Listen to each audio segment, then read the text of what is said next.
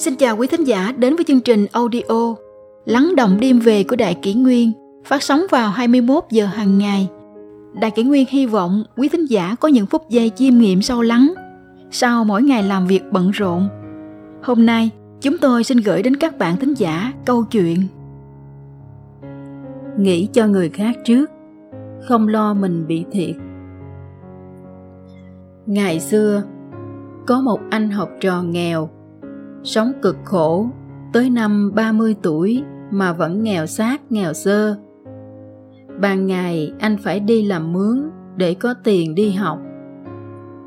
Một hôm anh nghĩ ta nghe đồn ngoài biển Đông có hòn đảo Ngọc Hoàng Thượng Đế thường ngự xuống nghỉ ngơi. Ta phải tới đó gặp Ngài để hỏi rõ nguyên do vì sao ta mãi nghèo mới được. Ngày hôm sau, anh khăn gói lên đường.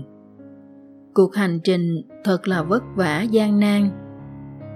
Chẳng bao lâu sau, lương thực mang theo đã cạn hết. Anh phải ghé vào một nhà bên đường xin ăn. Chủ nhà này là một người giàu có và tử tế. Ông cho đầy tớ dọn cơm mời anh ăn. Nghe anh nói đi gặp ngọc hoàng, người chủ nhà cho anh một số tiền đi đường và dặn. Nhân tiện nhờ cậu hỏi giúp Ngọc Hoàng cho tôi một việc. Suốt đời tôi không làm điều gì sai quấy. Vậy tại sao vợ chồng tôi chỉ có một đứa con gái mà nó lại bị câm ngay từ lúc mới sinh? Anh nhận lời rồi lên đường tiếp tục cuộc hành trình. Chẳng mấy chốc, số tiền tiêu hết. Anh lại phải ghé vào một nhà xin giúp đỡ người chủ cũng dọn cơm cho anh ăn. Biết được mục đích chuyến đi của anh, ông ân cần lấy gạo tặng anh và nói, nếu gặp ngọc hoàng, nhờ cậu hỏi hộ tôi một việc. Tôi có trồng một cây cam trước nhà. Cành lá thì um tùm xanh tươi. Mà tại sao cam không bao giờ có quả? Anh nhận lời rồi ra đi anh đi mãi mới tới được bờ biển. Nhìn ra ngoài đại dương bao la, không thấy bóng dáng con thuyền nào. Anh cảm thấy chán nản. Bỗng chốc, một con rùa to lớn từ dưới nước ngoi lên, rùa nói với anh. Trèo lên lưng tôi đi, tôi sẽ đưa cậu ra tận đảo gặp ngọc hoàng. Nhân tiện, cậu làm ơn hỏi ngọc hoàng giùm tôi tại sao tôi ở đây đã một ngàn năm mà vẫn còn sống kiếp rùa, không thay đổi? Đợi cho người học trò bước xuống, rùa phăng phăng rẽ sóng bơi đi. Chẳng bao lâu, hòn đảo đã hiện ra trước mặt.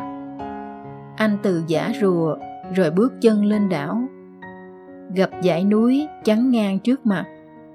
Anh cố trèo lên đỉnh núi rồi ngồi xuống một gốc cây chờ đợi. Vào một buổi sáng, đang lúc chờ đợi, anh bỗng thấy một luồng sáng chói lòa trên đỉnh núi. Sau đó, ngọc hoàng thượng đế từ vùng sáng khoan thai bước ra. Anh tiến đến trước mặt ngọc hoàng, hành lễ và cung kính hỏi về việc rùa dặn. Nghe xong, ngọc hoàng nói nó phải nhả viên ngọc ngậm trong miệng ra thì mới hóa kiếp được. Anh tiếp tục đem chuyện của người trồng cam ra kể. Ngọc Hoàng bảo Cam ấy không sinh quả vì dưới gốc nó có vàng. Được thể, anh hỏi luôn số phận người con gái công. Ngọc Hoàng trả lời Nó không nói được chỉ vì chưa gặp ông trạng nào khai khẩu cho nó. Sau cùng anh định hỏi về việc mình thì ngọc hoàng gắt. Thật phiền phức quá. Ta rời thiên đình xuống đây để nghỉ ngơi không ngờ lại bị người trần đến quấy rầy. Nói xong ngọc hoàng cưỡi mây bay về trời. Người học trò đành ngậm ngùi quay gót. Ra tới biển anh thấy rùa đã chờ sẵn trong lúc chở anh về đất liền, rùa hỏi, việc tôi thế nào? Anh trả lời, rùa phải nhả hòn ngọc trong miệng ra thì mới hóa kiếp được. Rùa nhả hòn ngọc ra biếu anh, nó liền biến thành một con cá vàng xinh đẹp, bơi lượn nhởn nhơ. Anh về tới nhà người trồng cam, thì người chủ ra đón và hỏi, cậu hỏi ngọc hoàng cho tôi chưa? Anh trả lời, thưa ông, tôi đã hỏi rồi. Dưới gốc cam có vàng. Đào vàng lên là cây cam của ông sẽ sinh trái. Quả vậy, người chủ nhà lấy cuốc đào lên được một hũ vàng. Ông mừng quá, chia cho anh một nửa. Sau đó, anh lại tiếp tục lên đường. Anh về tới kinh đô đúng vào thời kỳ nhà vua đang tổ chức khoa thi nhờ viên ngọc quý mang trong người, anh trở nên thông minh, khác thường. Sẵn có vàng, anh liền ở lại mua liều chỏng, sắm sửa kinh sách để ôn luyện. Năm ấy, anh thi đỗ trạng nguyên. Ít lâu sau, trạng cưỡi ngựa vinh quy về làng. Lúc qua nhà người giàu, trạng không quên lời hứa, dừng ngựa ghé vào thăm trạng chưa kịp cho ông chủ biết câu trả lời của ngọc hoàng, thì cô con gái câm đã ra đón trạng. Thấy trạng, đột nhiên cô thốt lên thành lời, người cha mừng quá, bèn gả con gái mình cho trạng. Trong câu chuyện trên, người học trò đã phải trải qua 30 năm nghèo khổ cơ cực, rồi lại một hành trình gian nan, dằn vặt có lúc tưởng chừng vô vọng để đến gặp ngọc hoàng. Thế nhưng, anh lại ưu tiên nhờ ngài giải đáp vấn đề của những người khác trước.